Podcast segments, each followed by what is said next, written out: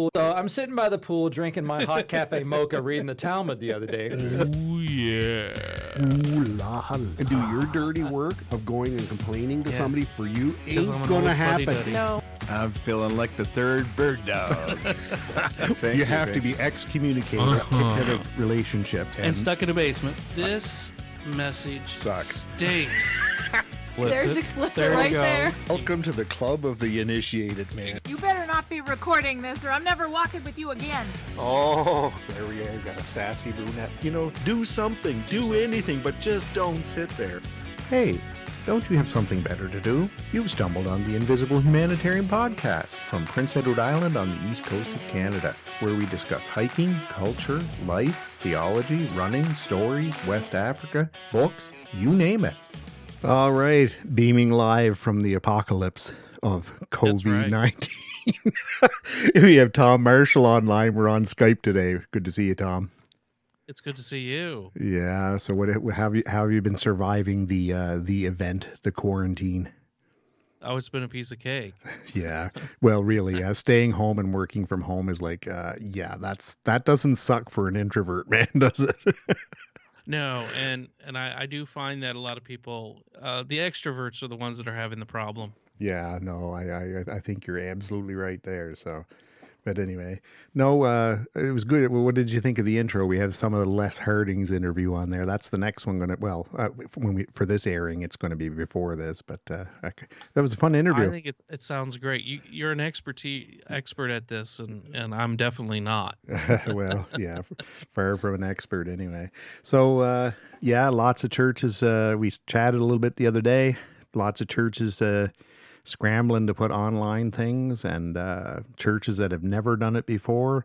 Uh, it, and not a criticism. It's been interesting to watch old buddies and old friends who aren't nearly as tech savvy as we are trying to figure out how to live stream Facebook and uh, you know, I've seen a few minister friends, their wives are uh, recording and and uh, live streaming things for their husbands, and they just say, "I haven't got a clue how to do this," and the Yeah. church church wants them to put it online, and uh, so hats off to them to trying to figure this all out as they scramble to figure out how to react and what to do. Eh?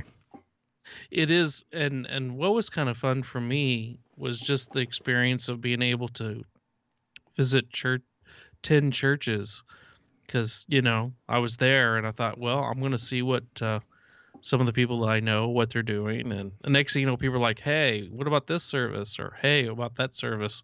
So you know, I was trying to be fair to everyone, so I I tried to go to everyone that I could, and I spent the whole day watching ser- services, and it was interesting. Yeah, yeah. No, it, it it was. I, I probably only listened to I think four or five or six. Uh, well, I, I suppose if you put the ones I listened to for five minutes, it's probably eight or nine. I kind of scanned scanned last Sunday too. So, uh, little little interesting tidbit about that, just so you know, because uh, you know my my feeling about the big scramble to um, to, to get everybody online, which is which I, you know, I'm not opposed to the technology. You know, I use technology to the outer limit of a lot of people. You know, I'm on it all the time, and I appreciate it. I know the power of it.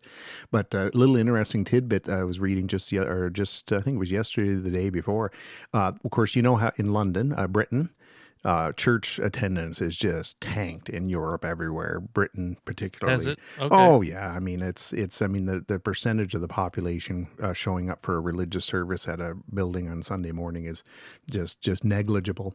But the interesting thing is is uh, they actually saw a tenfold increase in the number of people tuning into the online services from all these little churches doing FaceTime posts and everything else. Ten times more people listening into those audio broadcasts than they would normally have in physical presence in in attendance on a Sunday morning. I believe I heard from a friend that even even here in North America, there was a, a large number of people that that responded and went. Now, they may have tuned in just for a few seconds, Mm-hmm. but they did tune in, and Yeah. so there are people that are interested.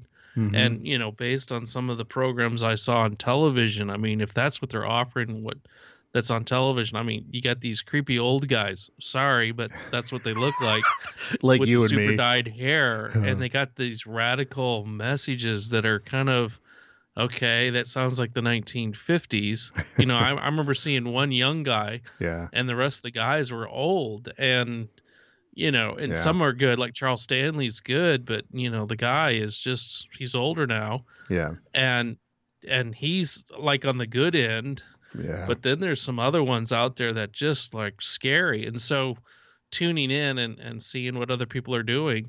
What I found though is the message you know there's all this message about you know god's bigger than everyone uh hope and stuff like that and and jokes about toilet paper and yeah. As if we Be- didn't get enough of those already on, on social media. yeah well being being you know uh a guy from from a class and you know learning homiletics uh chuck sackett i'm like well just deal with the text Yeah. and whatever comes up comes up and so it was interesting to see how many people were were changing things rather than just you're kind of going through the text and this is the text there were a couple of churches that i listened to where you know you could tell that was probably the text for the day Yeah. And they just business as usual.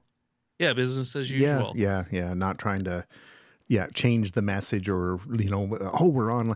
Well, that that was the one thing I noticed, and and that's not a criticism, uh, but uh, the, the the the guy who taught you homiletics, you, uh, I tuned into that guy. What was his name again? Sackett. chuck sackett Yeah, Chuck Sackett, phenomenal. Dealt with the text. He taught. He he actually, it was just like a conversation with people. Yeah. And uh, and and I had commented to you that like uh, there was a lot of people that I tuned into. They had that stagey voice, preaching voice, Yeah. like they were. It's you knew they were preaching to a camera and an offline audience, and and they have this stage voice, and, then there's nothing wrong with that. I, I you know I know was, Yeah. part of that is projection, but it's not just per, per, projection. And I know for people like me, I, I just don't like that stage voice because it comes aclo- across as slick instead of genuine to me. And uh, Right. and so you know, it's just like t- uh, turn off the stage voice. Pretend you're you know pretend you're talking to your grandfather. You know Yeah. when you're videoing well this. one of the best ones uh, for the stage voice and the thing though is if you know him yeah, you know he's you you, you know he's a you great know guy. that that's just how he talks Right, right. I Uh, won't. I won't share his name. I think we, No, we'll no. see if we could get him to come on the show. Yeah, And we'll challenge so him on it. what's that? We'll challenge him to change his voice. no, no. No, I I, know. I think what's funny is he Uh, just has it all the time because as I'm watching his service, yeah. um, it's almost like he has to do this. He's done a good job of getting thing, everything set up, but it's almost like he's thinking while talking, looking at the camera. right. I can't believe I'm, you know, talking to people on the camera and they actually are going to listen to me. yeah, you you, you know you know why I think a lot of people tuned in. Uh, I like I say I haven't read anything from the North Amer- American perspective, but I think I I, I got to thinking about it, like why. If there is that much interest in church, like why? Wh- what's the disconnect here to to Sunday attendance? And uh, but you know what I think it is is is uh, is I posted an article the other day, and it's from an old book, uh, Leonard Sweet, called Viral. It was ten years ago. I couldn't even get anybody to have a conversation about this book, and he's talking about the contrast between the Gutenberg generation and the Googlers, and how how they just don't understand each other, and and Yeah. the, the Gutenbergs think that digital stuff isn't real connection. Now, like you and me, video, seeing each other talking here, as if that isn't real connection, right?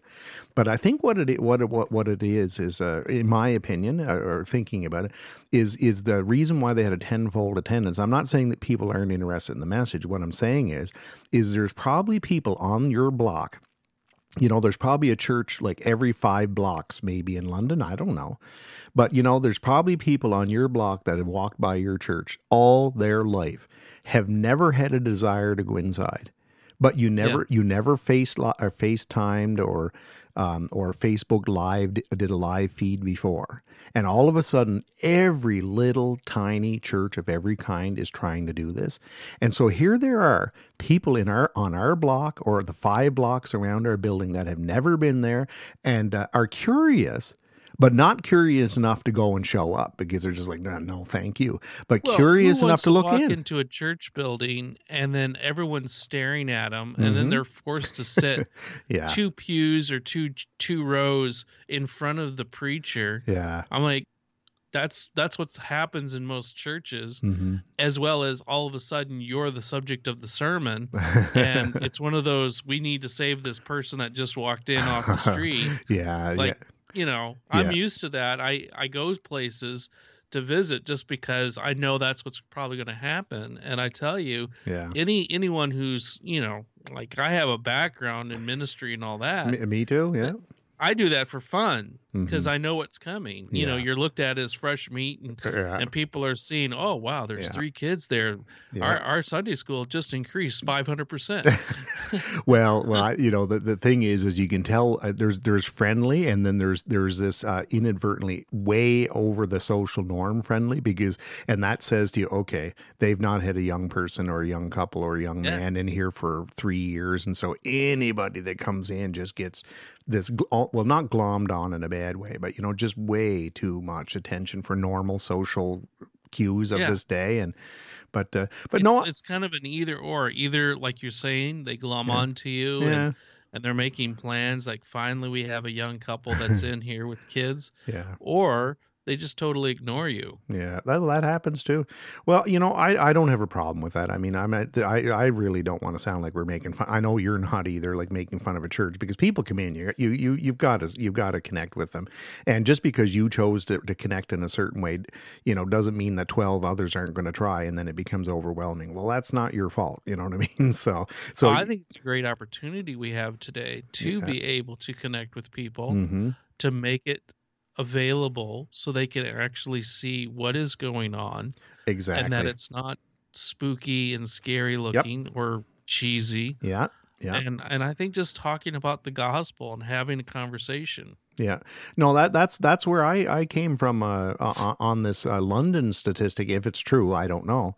Uh, is is now people can see inside the building, see what you're saying, see what it looks like, see who the preacher is, see how they act on stage, see a little bit of the inside the building that they've never had the courage to, or or desire to step into before. And uh, so I think it's going to be good in the sense it takes away a lot of the mystery or mysticism, or you know, not mysticism, you know, um, and uh, it might Yeah. bring down inhibitions, but but then again, you know, uh, is is is we go and plug into that, even if that takes down a little bit inhibitions, you know, and then they get there on Sunday, they realize that the analog and the digital might not not necessarily line up, right? And uh, so I'm not saying that that anybody that does show up is going to be disappointed, but I think it's good. It's all exposure for the for the gospel uh, on the internet through you know to, to our congregation. All of this is wonderful stuff. So I'm not disparaging it. So, What what I noticed, and and there was one that was down to earth. I think it was one that was in in Missouri that I I listened to, and you could tell the preacher was a farmer mm, because he he specifically mentioned, well, you know, it'd be nice if the corn prices were to go up. They went down instead. yeah, yeah, food demand. No, well, exactly. well, you know but I was surprised by two large churches Mhm. they had the same message, but I, I it sounded like the same message, but I only caught the the end of one message, right. and the very end of that message was almost exactly what. Uh, so one was in in Illinois and the other one was in in California, Right. and I'm just thinking, so they're just say sharing the same sermon, Wow. and and I thought that was kind of interesting. I haven't gone back and and Hmm. listened, Yeah. but the ending sounded like dead on because I had watched the one in California first, Huh. and then I was listening to the one in Illinois, and I'm like, hey, I just heard that ending. Wow, that's interesting. Yeah. Well, well, you know my feeling on it. I've been writing articles just uh, that you know, th th it annoys institutional people, but that's not the reason why I wrote them. Um, you know, is is you know I've been talking about you know how in our fellowship we never our our our movement the restoration movement never felt that the ordinances were meant to be in the hands of professionals that uh, the ordinances of the Lord's Supper communion and baptism were meant to be released into the priesthood of all believers which means that that any a number of gathered Christians which is two or more can share in the Lord's Supper to remember the emblems and recognize the body of Christ and the body and blood of Christ on the cross but uh, not not only that, um, you know, so we can gather anywhere, we can gather in any numbers, we can we can do this, and uh, and you know, and and and yet you know the church is just just seems to be having a hard time with this. And so here we've been released. And, and I'm looking at this and saying, how many years have we been preaching that, you know, we got to see the world outside our four walls? We got to get into the community. We got to build relationships. And here we are so busy and wrapped up in our programs in the church, we have no time for it. You and I were both in that boat and had to make specific decisions after 20 years to break that trend. And so here we are released from all of the program activity, released from all of these things. And anybody can practice Acts 2:42, you know. They devoted themselves to the apostles' teaching, the breaking of bread, to fellowship and prayer. And we go in our in our movement we can do that anywhere. And uh, Yeah. and and we're out there and we're free. We have time. We're with our family. And instead of, you know, instead of us showing a little maturity and and our preacher saying, you know, we're we are going to offer an online service, but you know what? We, we welcome you to, to tune in, but take leadership in your home. You and mom and dads take leadership for the people in your home. And when this is over, uh, why, why don't you just use this as a testing ground? Uh, do Acts two forty two in your home, and then whenever whenever this virus quarantine's over and we're allowed allowed to have people and socialize a little more again, invite two or three more in. Let's see how that works for a change. But instead of uh, communicating that message, every sermon, every website. Every, now I understand they were trying to scam or scam, scramble over a week or two to figure out a reaction. Be careful the words you choose. Yeah. Yeah. Well, no, scramble was the word, uh, but they were they were scrambling, and uh, you know, as a response. So maybe something a little more su- of substance will come out. But but I'm saying, like, what did we ask our people to do now? Now that we're freed from the heavy burden of church, we asked them to tune back in and sit like a lump on the log with our smartphones in front of our face and our Yeah. children's faces to tune in. It's like, are you serious? Like, is that the level of maturity we have in church? That that if, we can't go back for four months, that that our only lifeline is that. Now, I'm not criticizing. You know, use the media. It's good, but but you know, we're outside the building. Right. There's gotta there's gotta be. I think we're going to look back at this time. We're going to look at this age because it's a historical moment and nobody's even mentioned it yet. The church universal in North America, probably globally, uh, in all of Europe, is not meeting. They are outside their buildings right now for the first And time. no one's asking the question except for once later on I heard it, but Mhm. it wasn't on Sunday. yeah. So why has God allowed us to be kicked out of church? Bingo, man. That's the question. He didn't send the virus to make us go out. Uh, It's from hell. Uh, this is just a fallen, broken world. Uh, nature's not been redeemed. That's where COVID come from. But God can use uh, natural disasters that He didn't send, uh, difficult times, wars, takeovers, all of these things through history. God has always used them uh, uh, to further the kingdom of God somehow. He's taken bad situations and he still was able to do something good with the church. And you got the question what is the message to the church right now? You know, and uh, and there was one article I, I shared it yesterday. You know, he was talking about we should be weeping. These people who are celebrating that that church is canceled, we should be weeping. We're we're in exile, and we should be weeping with desire to gather with the church. And it's just like, uh, oh my gosh. Do you not realize that I'm sitting at the house with four adults, uh, two two uh, uh, young adult sons here, um, who are living at home right now, and uh, and that we're we're we're we're church here. Do you realize? And you know, and and and my mom and dad last Sunday, I, I was over. to- They they're across the road, so we're all in quarantine. We're just you know, so going to see them, and I stay six feet away. But uh, but you know, I said to mom and dad, I said, "What did you do last Sunday?" And they said, "Oh, we we read some scripture and we had the prayer and." We shared the Lord's Supper together, just the two of us, and, and then we turned on some gospel music on Siri, you know, the satellite Right. radio, and and uh, so that's all we did. And I'm just sitting there. In all we did is that that's all we did. You know what you did? You did exactly what we're supposed to do as the people of God. And Yeah. and and any minister, anybody that's going to disparage people in twos and threes and fours, sitting there doing that in their home, as far as I'm concerned, does not understand the global mission movement. It doesn't understand the purpose of the kingdom of God. And you know what? If if if, if we had our- church, if we have 50 people sitting sitting in our church on Sunday morning we preach to every week and 10 families didn't come back afterwards. Well you know what? We might say oh my gosh this destroyed the faith of our people. But what if those 10 10 families or um, were were meeting with two or three others and pulling, uh, you know, and after the after the quarantine, they've learned and used it as a testing time to practice Acts two forty two in their homes. They're leading in communion. They're leading their families in prayers, the people in their household in prayers, as a testing and a preparation time. And then after this is over, they just invite a few others into that. Is that a Well, I failure? think, I think one of the challenges again is they're not asking the question first and foremost. mm-hmm. You know, what what's going on here Yeah. and what opportunities. Mhm. Um, like you said, this fits in with the scrambling. You know, listening to the people talking. You know, they're like, okay, people need hope. Mm-hmm. People need to know it's going to be okay. They're not. They're not stepping back. They're still kind of in the shock phase.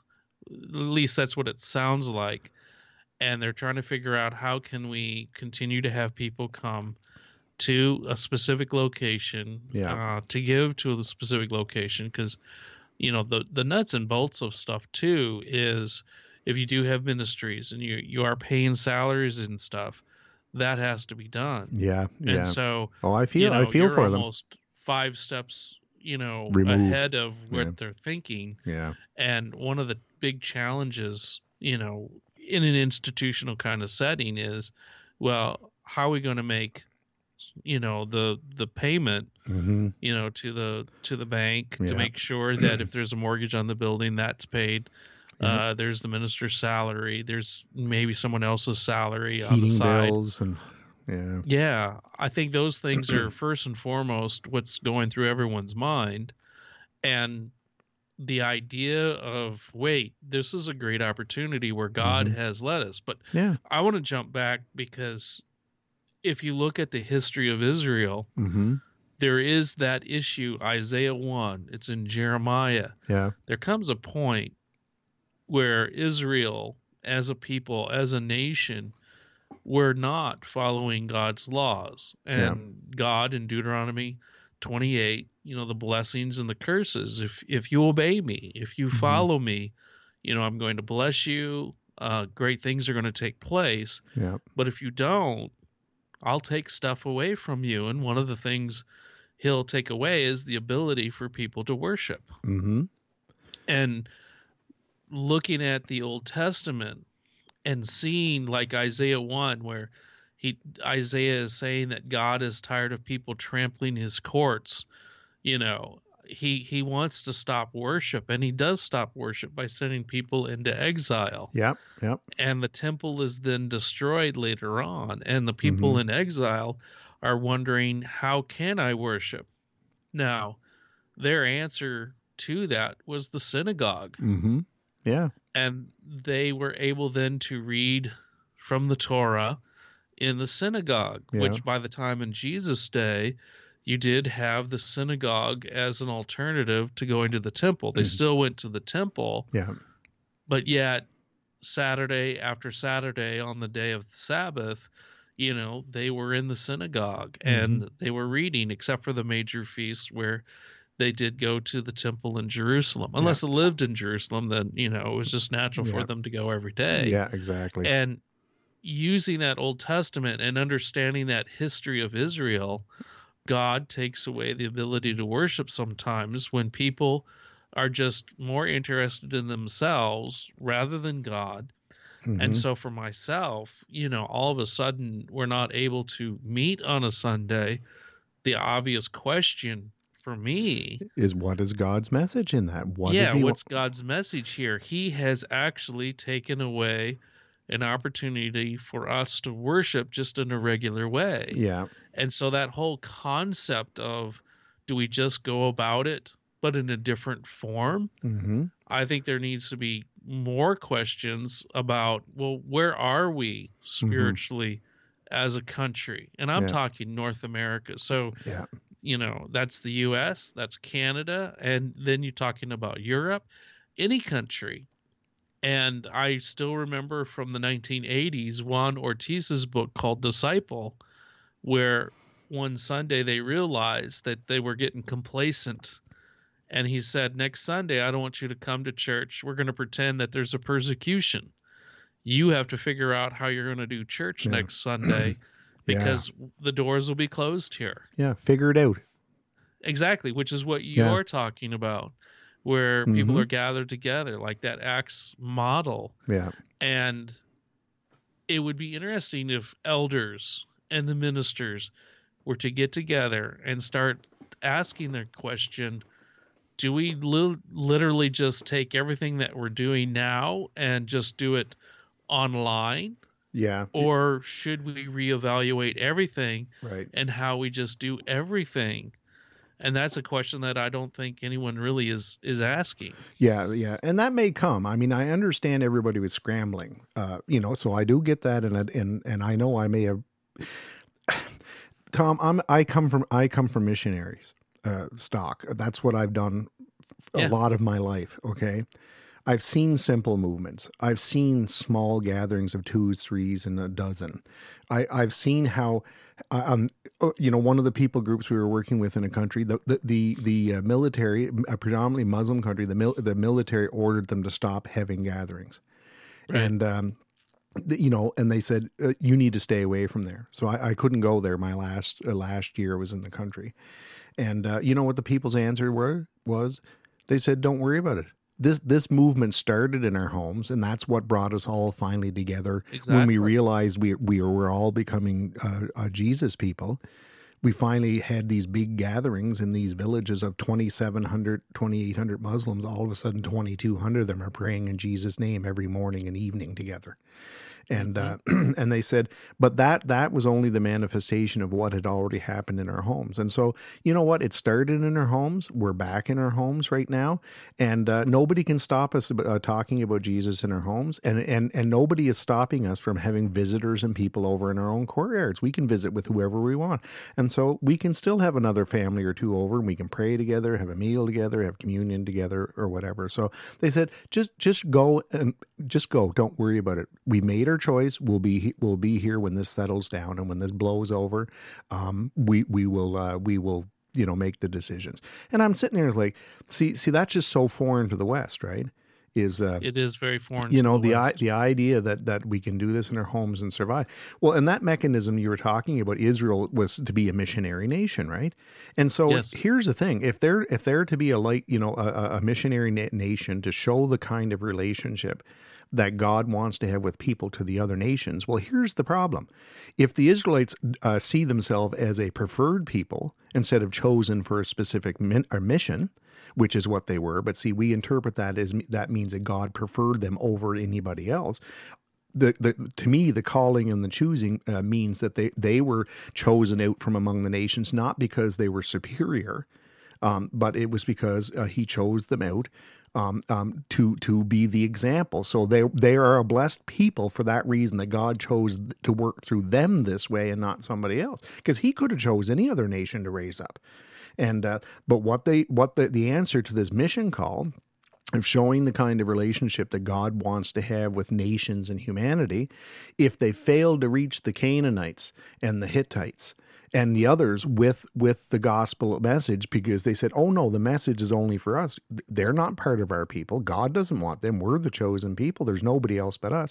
What happens? They get tormented. They get uh, wars. They get little Right. little factions and, and and and a village attacking another village. That's what goes on. It's always been God's mechanism. If you want to bring a peace to a region and a nation, is is is the God's people should share the gospel with those around them, and then we're no longer enemies. We're brothers and sisters in Christ, and we see that in the history of our, you know, us us our Germanic and Saxon and and early history, even even there, like like uh, the the Norsemen and those things. How did how did the Germanic tribes and the Norsemen and stuff end up uh, being Christian? They attacked Christian areas, took the women back for their own brides, and we know Exactly. we know that through the wives of the women they took in war, they were uh, uh, those women were telling the gospel to the Norsemen, and all of the children that uh, that the Norsemen had by these Christian women, their kids were raised in the Christian faith, and that's how the evangelization.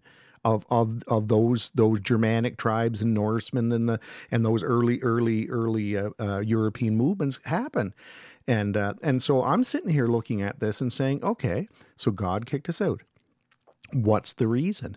We've been preaching for years. You know, we need to get outside the building and serve. We need to see the fields that are white on to harvest, you know, uh, and we need to build relationships with people. But we're at church uh, five days a week for meetings and to, to run the programs, plus the days of preparation to do what we're running at church. And we and we're not in the community. And now that's all stripped away. And for the first time, we can say, "Oh my gosh, um, now it's, I can just meditate on Christ, uh, gather simply in my home, and now in preparation time, right now, I'm going to leave my family, learn how to do this for my family, and my, you know the wife and the mom and the you know, you know the dad, and uh, and you know what? I got a few friends that I want to share this with after this is over. I'm going to prepare. This is a preparation time. This is this is a time for mission. This is a time to get ready for something different. Because to me, I think the ultimate failure would be is that, that we just all went back to church as church is normal and communicated that that you can't go out on mission because without being here, you cannot survive you cannot function. You will spiritually, spiritually just wane, you know, and there is no life other than being plugged into this. There is no Yeah. spiritual growth outside of being plugged into this because this is the way. This is how you grow. Without this, you wither up and you die. And uh, and here I am, eight years outside of the uh, the box, the traditional box church. D- does it look like I'm withering away? You know what I mean? I'm not I'm not trying to draw attention to myself, but I know a thousand other people. Well, I don't know a thousand, but I know there are many, many, many other people um, that are out on mission. And uh, and and and you know, I've had people ask me, say, "Well, Andy, well, the question is, is are you more fruitful out there than you were when you were in the ministry in the church?" And you know what the- the answer is? My answer to them was, "I'm not saying I'm more fruitful. What I do know is, is I'm having more relationships with with a greater variety of unbelievers, and I'm having more conversations than I ever, ever, ever had as a pulpit minister in the church. And uh, Well, I'm having more conversations because Yeah. I'm not just talking to the same old group. yeah, Uh, Who've heard it all before. Conversations that, Yeah. that are taking place. mm-hmm. Um, and that's that's the big difference. Yeah. I mean, um, usually when you're in a, a smaller congregation and larger congregations, you don't see it as much because there's just large numbers, but the same thing's going on. Mm-hmm. You're really just taking care of the people that are there, and Yeah. you're spending your whole time doing that yeah, and you're really not reaching out. That's talked about, Yeah. and that's kind of the, oh yeah, of course we do that. Wink, wink, nudge, nudge. but it's Yeah. just not. It's not happening, and it, you know, it's kind of like when when you're tasked to do a job, you you know ways to kind of ease the the pain of actually doing what you're supposed to and the best way of doing that is well let's have a meeting yeah, because yeah. meetings take up wonderful amounts of time so you don't have Yeah. to have someone uh, come into your house and have dinner with them oh well you know thursday nights i'm busy and then saturday i'm also busy and then sundays i'm busy you know i don't i don't have time to have people in my home and that's No. really what it is yeah, just hospitality. inviting someone in your Yeah. home Mhm. you're making them a part of your life Mhm. and when you are scheduling meetings and you got programs that you have to do, it is a great way to feel like you're doing something. And again, I'm not saying that they're not doing anything, but they are not talking to non-believers. Yeah, 'cause yeah. You're talking to believers. Yeah. And I also think there are seasons of that as well. I mean, Mhm. there are times when you have to learn techniques, uh, very much like a young person coming into a congregation and learning how to be a you know, a, a preacher yeah, or learning how to interact with people and stuff. You you have those seasons of life when you are doing stuff, but ultimately Hmm. we are to be reaching lost people, yeah, yeah. and And we can busy freed. ourselves with stuff. So Yeah. we don't do that Yeah, and it's just that's one of the challenges that we that you know that we face in life Yeah, Um, I, I think we're going to have a lot of people. You know, we, we're freed from from all running all of these programs right now. Or most people, some people are still dragging their staff and their music crew in to keep running things. So I'm not so sure how the most active people in our churches are being freed from anything right now.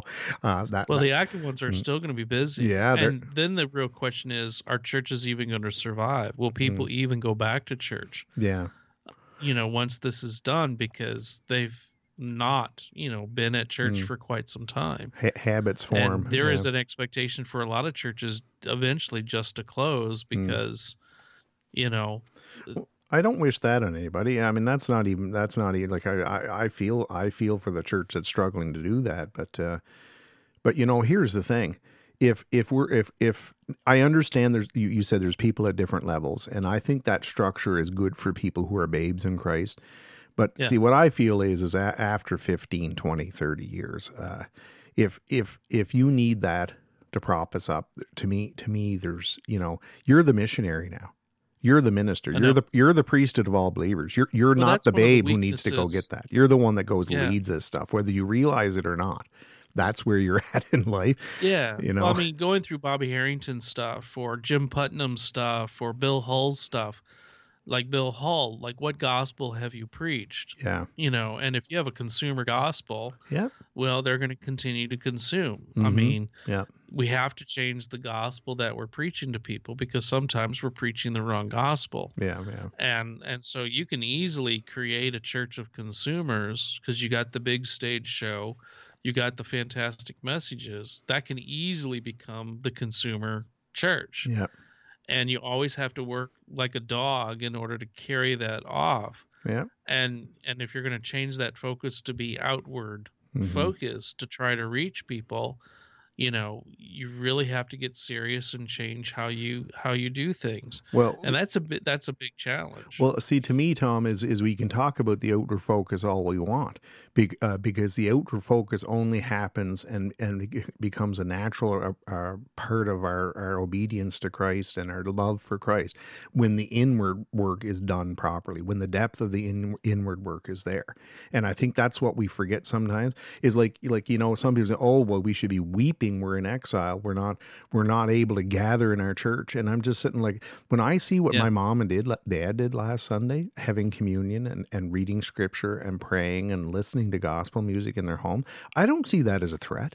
I don't see that as a failure. The the friend the friend that Skyped a few others and they did communion and prayer and read a few scriptures together over Skype. You know, I'm not threatened by that. I don't see that as a failure. You know what I see that as?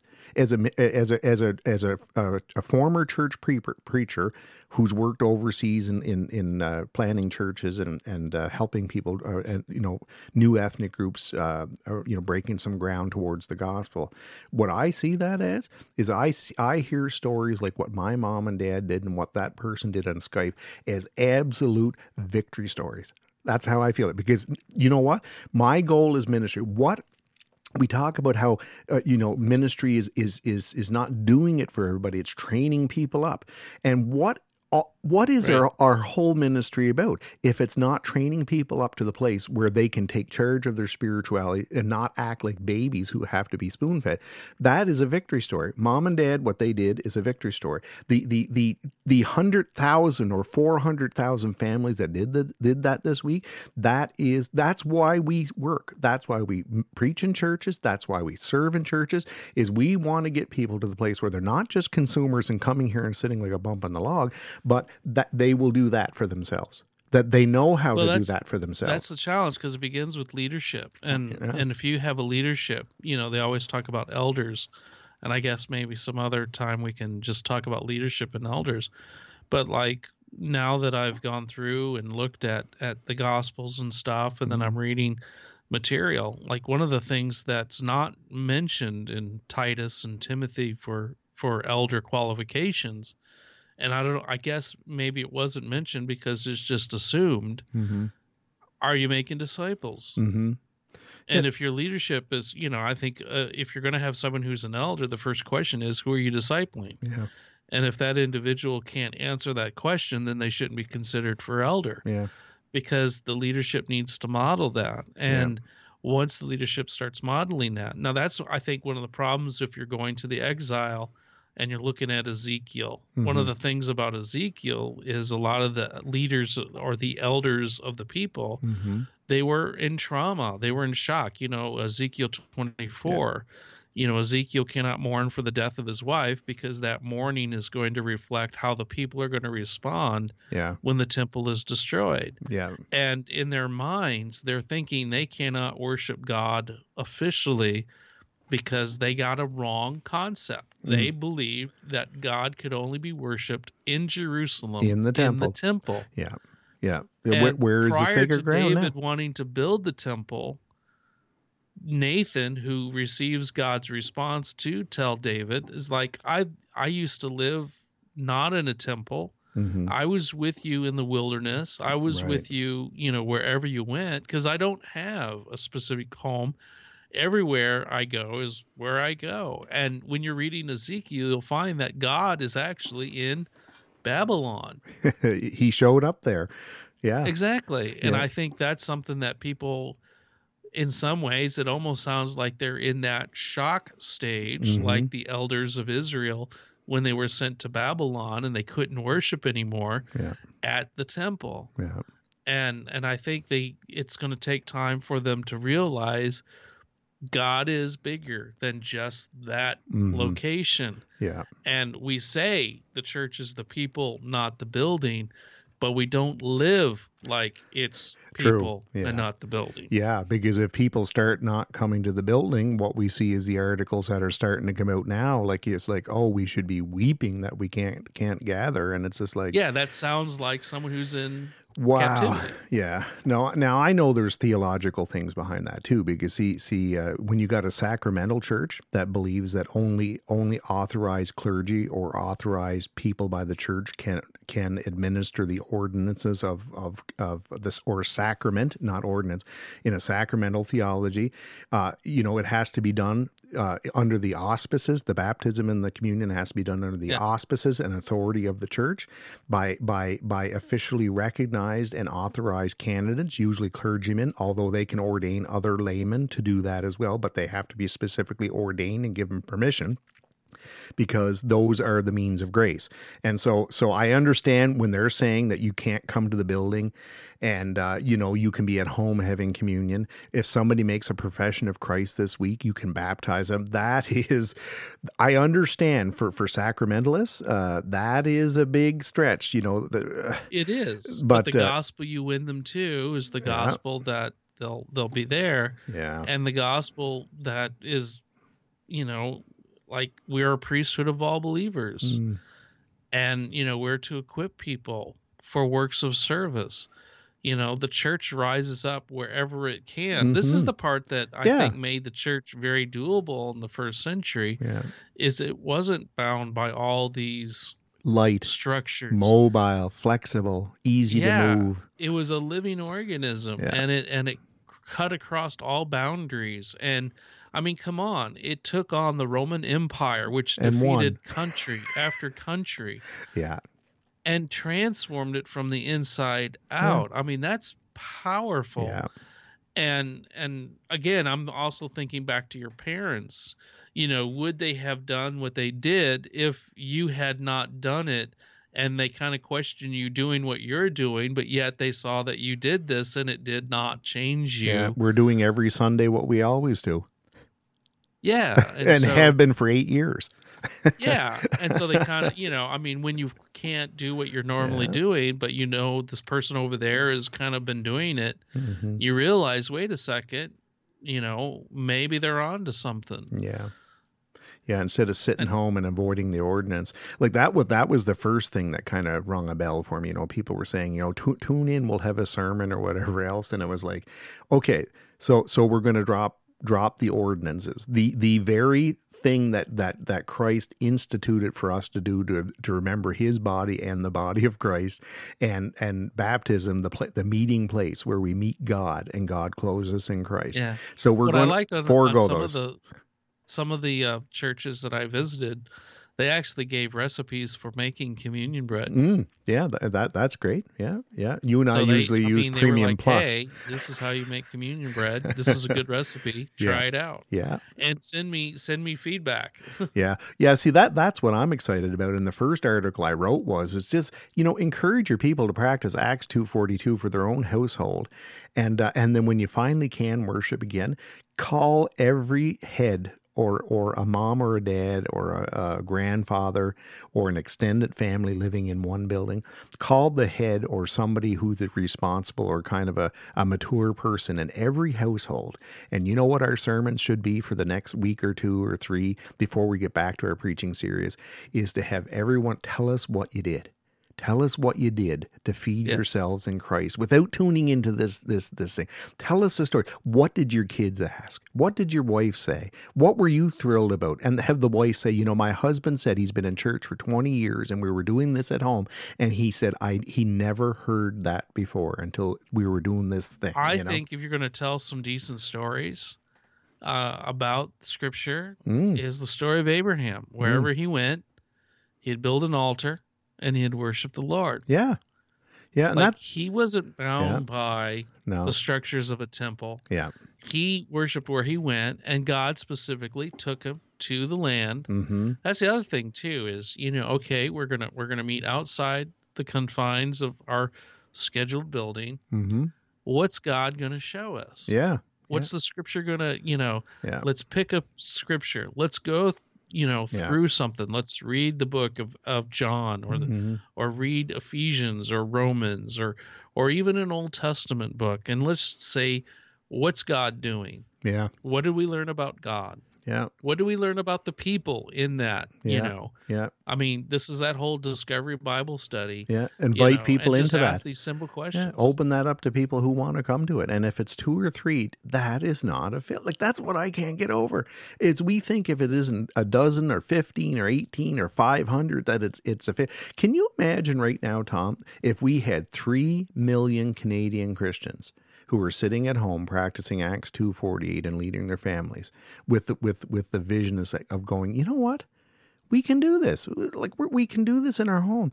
And it's like, Yeah. you know what? I want to invite Joe, Mary, and their three kids from work over to this after this is over. Can you imagine if we had three million Christians do that?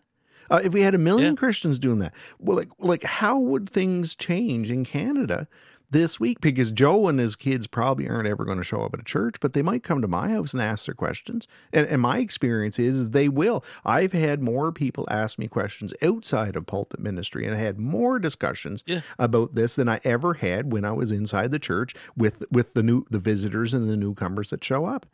And uh, anyway, Again, I think it goes back to when I went to the flea market. It's it's your church, it's your church sign, mm, it's your power, it's your authority. And and I think people want to have a conversation, Mhm. but they're not going to go to someone where it's their church, Yeah. it's their power, their authority. yeah, And And and your I role is to sit there and listen. Re-strip that away yeah, and and i think if you're a minister in a church and that was the struggle i had as a minister of the church is how can you have an honest to goodness conversation with someone without having them tune out? Because as Mm. soon as they find out that you're a minister yeah, next thing you know they're watching their p's and q's. And and it's no different from a doctor yeah, or or someone else in some profession.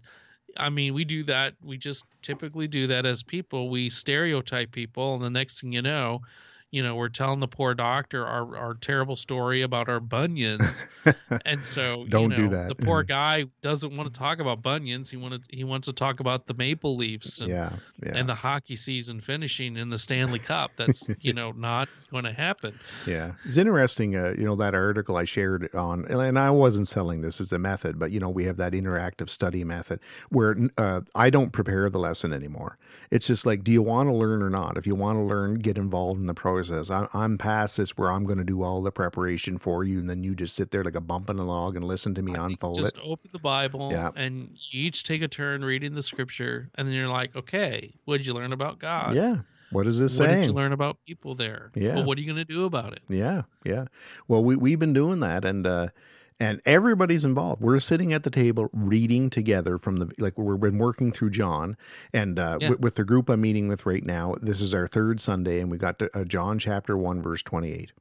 That, so and we were doing like one one session was two and a half hours, another was two, another you know the next one was two, and uh, and everybody's reading the past. We read it in, in a bunch of translations at the uh, different translations, and then we all just kind of read the notes, and we have the tools on the table, so we can just you know we have archaeology, uh, archaeology and history and culture books, and we just read about the, the context of the text from all of these dis- different sources, and then somebody goes, hmm, look here, look at look at what it says here about that. Exactly. And then what what do we all do? We all stop and we look at them and listen. Like, and then so everybody like everybody at that table has taught me things I never knew before after 20, 20 some years of ministry.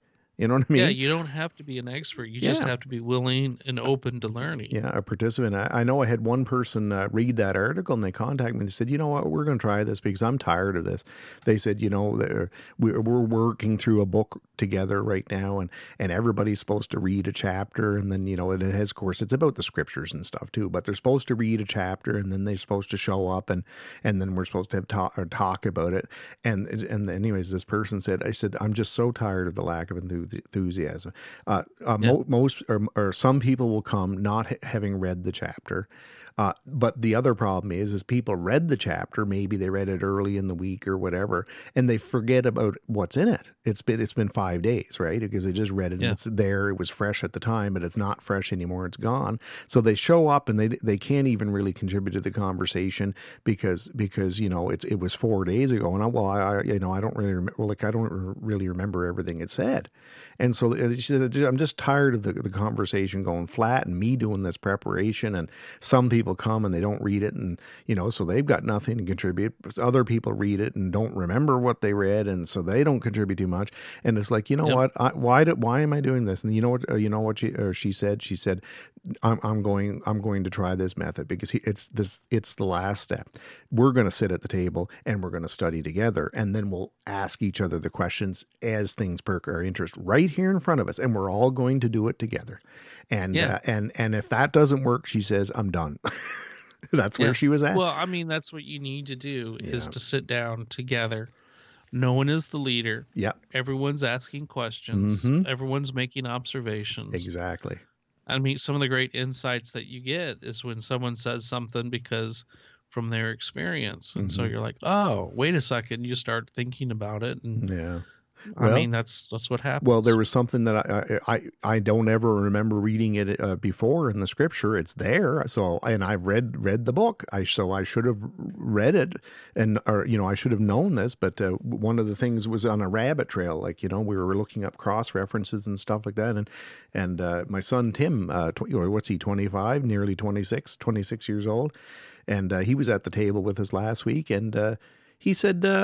He said, "Hmm, that's interesting." I said, "What? What's that?" He said, uh, "He said in the tabernacle, he said they had a curtain that uh, that that separated the holy of the holies, and when the ark was in there, the poles hung out under the cur- curtain. Although the ark was inside and you couldn't see the ark, but the poles were uh, outside of the curtain. And see what got us on that is is we looked up the scripture that says the poles are never supposed to be taken off the ark, and the ark is supposed to be carried by by poles.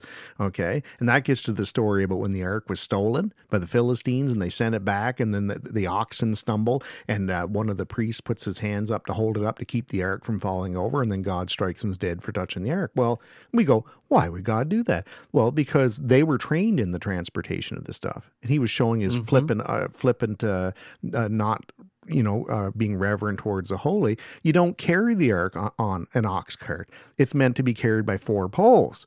And Yep. uh, and that's the way it was. And then and then we see another verse where it said they took the poles out of the ark. And one command says you're not to take the poles out of the ark.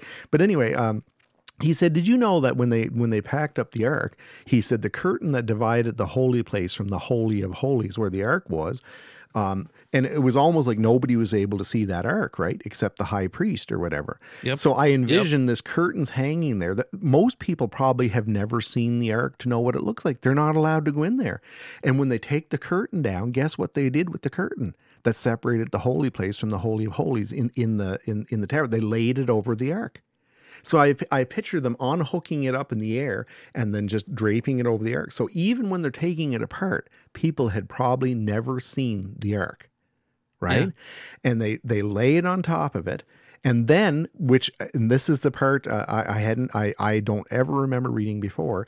Then they wrapped it in leather skins, goat skins, leather yes. And uh, and then they draped a a a, a, uh, uh blue or purple. Some translations say purple, but a blue and a purple cloth over the top. Did you know that?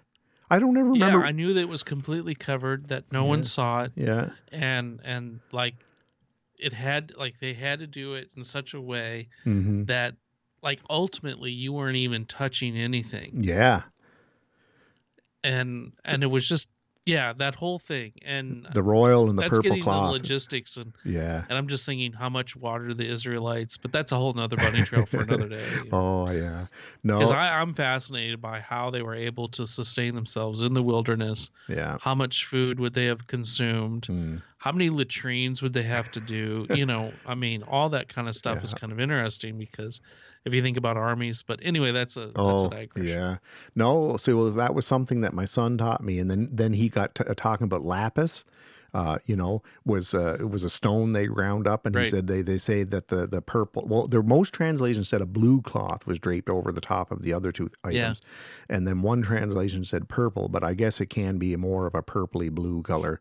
And Yeah. uh, you know, he was telling me about lapis and how they how they uh, ground that up and used it as dye, and then some was the shells of certain uh, shellfish. And anyway, I'm sitting here as like, And oh, did they pick them up while they were crossing the Red Sea or Yeah. whatever? wow, and where'd they get all the sea cows and how'd they process that? Who were the tanners in the crowd that did yeah. all that? Yeah. Oh, I know.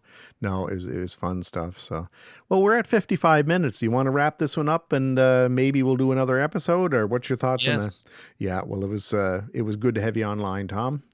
And Yeah, uh, it was good. Thank you, everybody, for tuning in. Uh, I know you're in quarantine. Use it as a training ground. That's all Tom and I want to say. Ask the question: What What is God calling us to do that might be a little different, and that will interact or get us to interact with a few other well, how people? can we honor God through through our isolation? Yeah, yeah.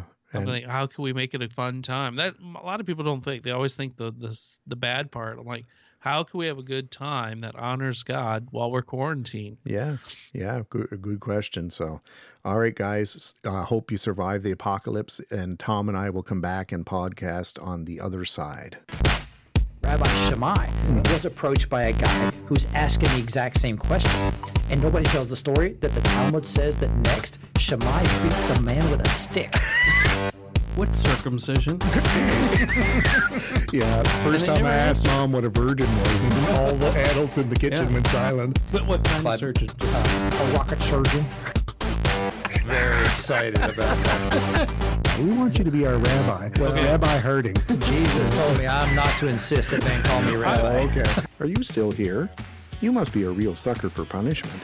Thank you for listening to the Invisible Humanitarian podcast today. Check out our website at theinvisiblehumanitarian.ca or check us out on our Facebook page. Please subscribe to us and leave us a good rating on your favorite podcast subscriber. And please, whatever you do, tell all your crazy friends about this podcast.